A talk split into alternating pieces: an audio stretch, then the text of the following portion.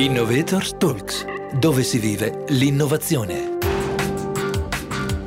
Questa è l'ultima delle quattro puntate della miniserie dedicata al purpose. Nelle puntate precedenti abbiamo parlato del significato di purpose in un'organizzazione. Abbiamo visto perché può essere fonte di vantaggio competitivo e perché possiamo considerarla la stella polare che guida la strategia di un'azienda e le sue persone verso la creazione di un impatto positivo, sia nell'organizzazione stessa che nella società. Concludiamo questa miniserie con l'intervista al presidente esecutivo di una grandissima azienda farmaceutica italiana che per sua natura vive il purpose quotidianamente, in quanto volta a migliorare le condizioni di vita delle persone. Io sono Alessandro Polidori Vidal, il direttore marketing e comunicazione di Polimi Graduate School of Management, la business school del Politecnico di Milano, e con me oggi c'è il dottor Sergio Dompé, presidente esecutivo del gruppo Dompé, azienda farmaceutica leader in Italia da 130 anni e operante nei principali mercati internazionali, tra cui Cina e America. Ciao Sergio, benvenuto e grazie di essere qui con noi. Grazie a te Alessandro. Ecco Sergio, la, la, prima domanda era veramente un po' sulla definizione del vostro purpose. Ad un'azienda leader nel settore del life science eh, e votata a migliorare appunto la vita delle persone, non potevo diciamo esimermi dal chiedere il significato della frase che descrive il purpose di Don Pe. We embrace the challenge in science. Ecco, che cosa vuol dire esattamente?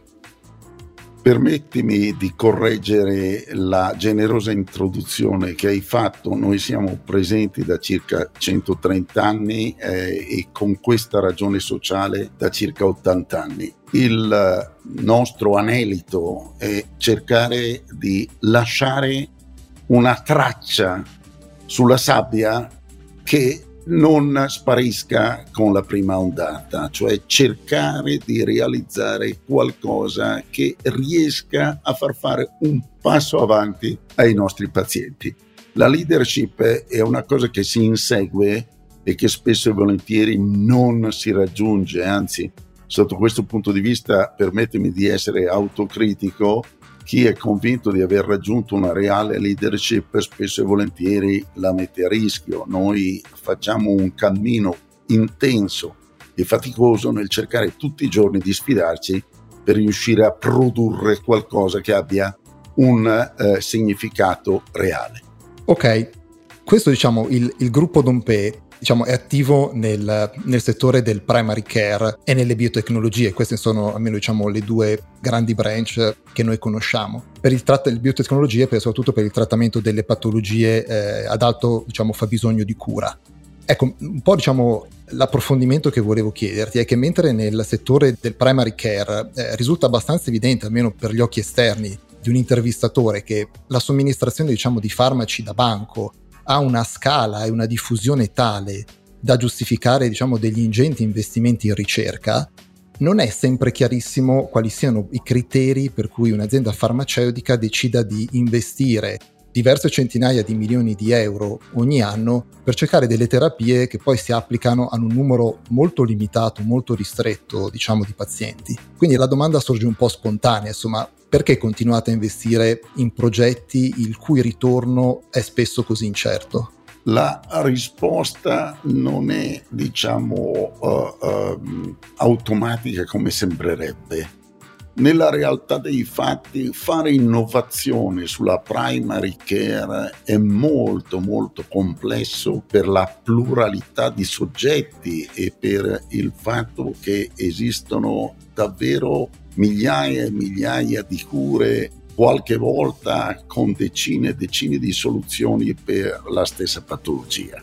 In quelle che oggi vengono chiamate patologie rare, ma eh, ricordo a chi ci ascolta che in realtà sono mappate circa 8.000 malattie rare, la maggior parte ancora senza alcuna cura, offrono dei ritorni di immagine offrono dei ritorni di capacità di ricerca su quella malattia che spesso e volentieri ha dei meccanismi che sono in sintonia con altre malattie, quindi rappresenta una soluzione per quella malattia e un passo avanti per lo studio di altre malattie.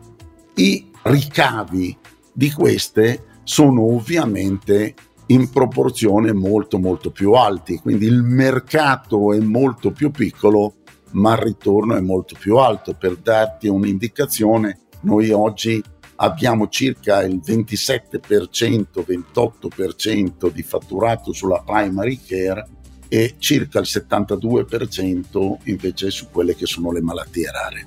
Chiaro, è effettivamente è un dato che potrebbe sembrare controintuitivo, insomma, per, per chi magari non è del settore. Esatto.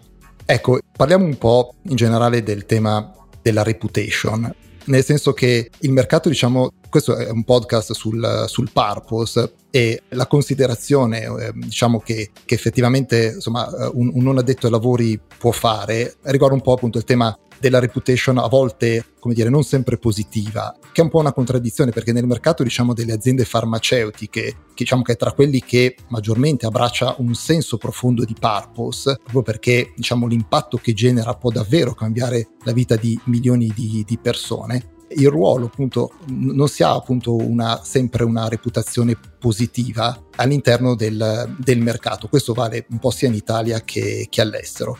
Volevo capire, secondo te è vera questa sensazione che ho un po' leggendo il mercato dall'esterno e se sì, secondo te che cosa si può fare per cambiare un po' questa percezione?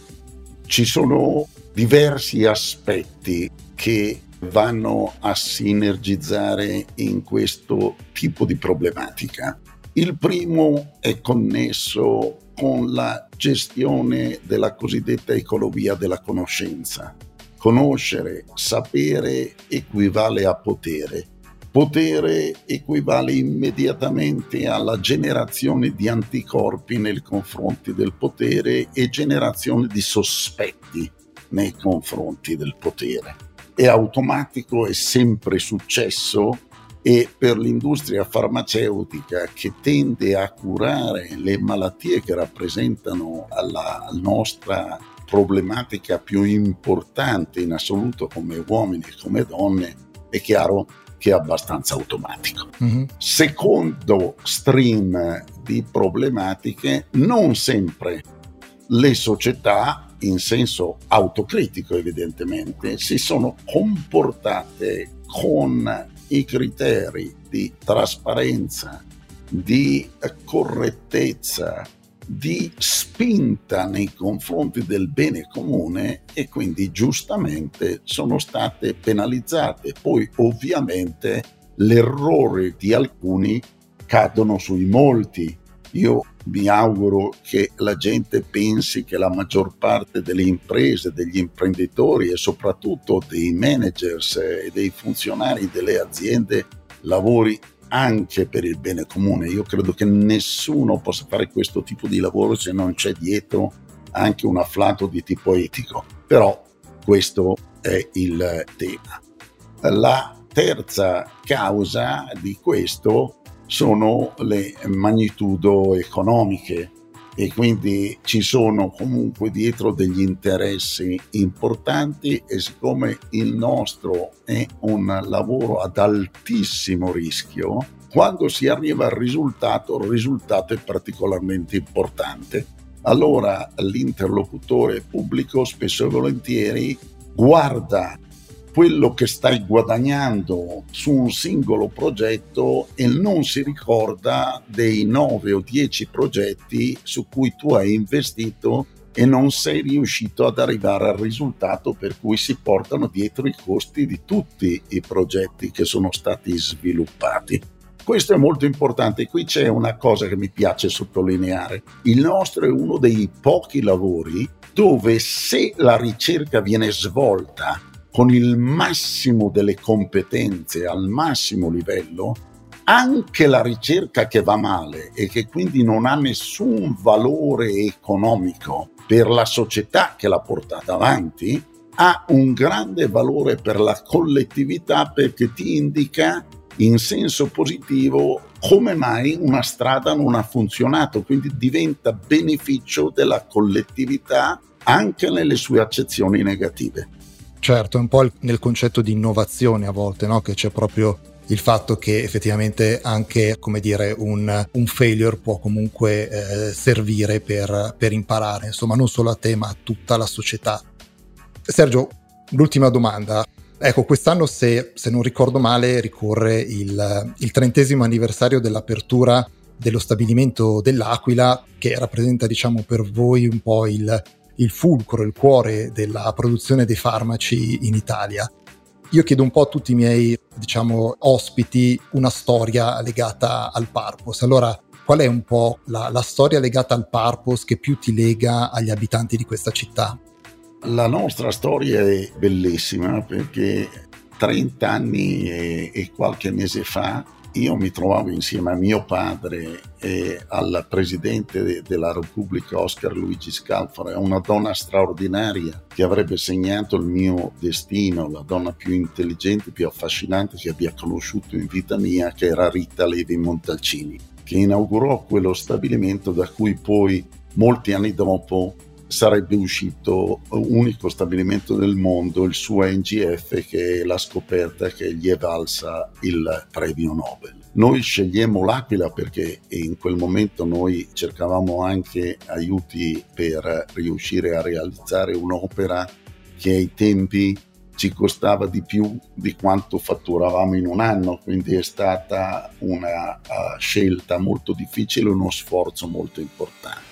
Abbiamo scelto l'Aquila per la caratteristica della popolazione aquilana, seria, laboriosa, fedele, diffidente nel dare la fiducia, ma quando guadagni la fiducia poi è quella, insieme a un'ottima qualità dell'aria e dell'acqua, cosa che è importante per una produzione farmaceutica. E devo dire che abbiamo avuto il momento più crudo della vita dell'Aquila, che è stato il terremoto, dove devo dire con sincerità noi ci siamo poi sentiti abbracciati, sostenuti dalla popolazione aquilana che ci ha spinto a partire per primi nella produzione e nel riuscire ad aggregare di nuovo forze positive di sviluppo in un momento durissimo dove noi ci eravamo organizzati la sera per permettere a quelli che in quei tempi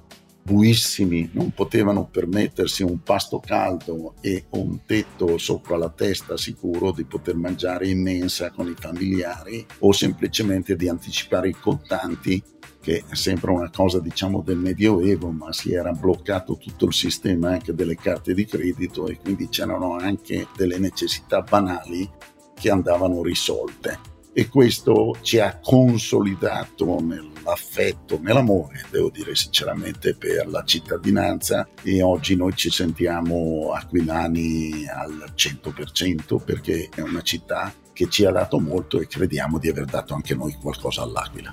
Beh, bellissima, una bellissima storia e mm, Sergio, grazie per aver condiviso questa storia e per essere stato nostro ospite oggi. Ci mancherebbe. Un abbraccio e a presto Alessandro. In questa ultima puntata abbiamo ascoltato la storia sul purpose del gruppo Dompe, azienda leader in Italia e nel mondo nelle life science, raccontata dal suo presidente esecutivo, il dottor Sergio Dompe.